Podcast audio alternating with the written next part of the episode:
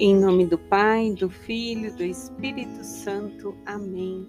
Quarta-feira, 30 de março de 2022, e à luz do Espírito Santo, peçamos sabedoria, entendimento para viver esse dia, para compreender as palavras e a vontade do Senhor na nossa vida e realmente fazer aquilo que Ele nos pede. Amados, o Salmo de hoje 145, algumas versões 144. O Senhor é clemente e misericordioso. Aí eu te pergunto, você crê na misericórdia? Crê nesse Pai misericordioso? Que desde o domingo nós estamos vendo a misericórdia do Pai que vem a todo tempo a nós. Profeta Isaías, na primeira leitura, capítulo 49, versículos do 8 ao 15, começa dizendo: Assim diz o Senhor. E o Senhor nos diz que, ainda que uma mãe esqueça de um filho que gerou em suas entranhas, ele não se esquecerá. A palavra diz que ele cuida que Ele escuta, que salva, socorre. Que o Senhor fez uma aliança para salvar a mim e a terra inteira.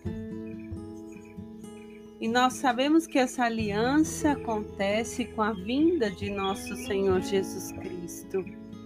Aqui o profeta está nos trazendo, né, a profecia do que viria a ser esta aliança.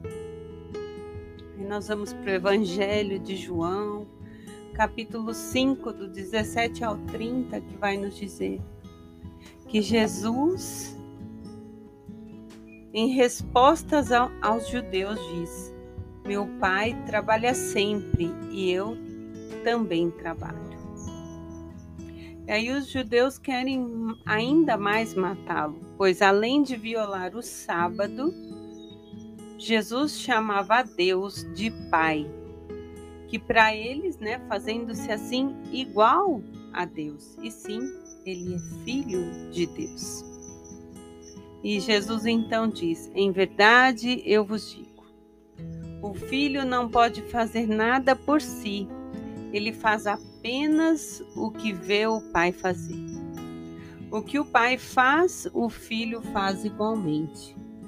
Assim como o Pai ressuscita os mortos e lhe dá vida, o Filho também dá vida a quem ele quer.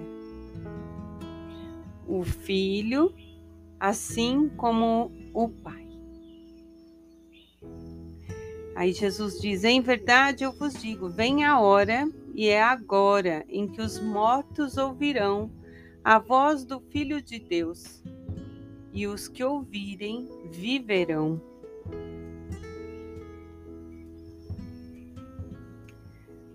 Pois vem a hora em que todos os que estão nos túmulos ouvirão sua voz e sairão.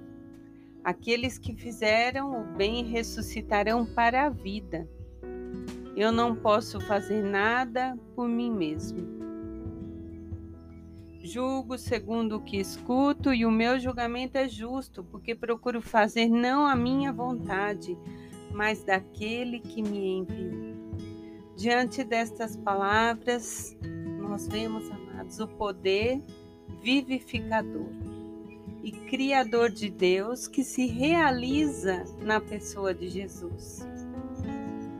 Então, ali Jesus tinha ressuscitado é, o filho do que nós vimos ontem, do servo do rei.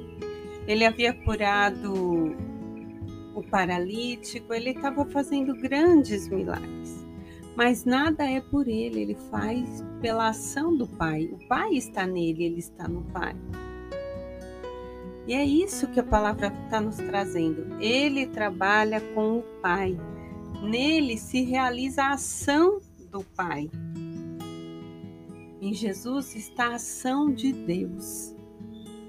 E Jesus vai dizer também que ele vai e que nos enviará o Paráclito,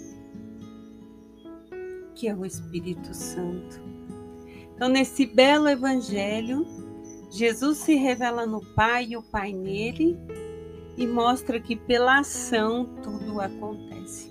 Ação que para nós hoje vem do Espírito Santo, que nós recebemos na pia batismal, que faz aqui um momento em que ele diz que os mortos ouvirão a voz do Filho de Deus e os que ouvirão viverão. Aquele momento em que os nossos padrinhos nos reclinam na pia significa quando voltamos, quando eles nos levantam, que saímos da vida velha, saímos do túmulo, estamos nascendo para a vida em Cristo, a vida em comunhão com o Pai, com o Filho e com o Espírito Santo. Passamos a ouvir a voz da Trindade em nós. E é a nossa oportunidade, desde então, de passarmos a viver e a crescer em santidade. Enquanto crianças, somos dependentes na fé dos nossos pais, dos nossos padrinhos. Depois, pelo Crisma, confirmamos a nossa decisão de assumir que Cristo vive em nós, que a ação do Espírito Santo se faz em nós e que o Pai também se faz em nós.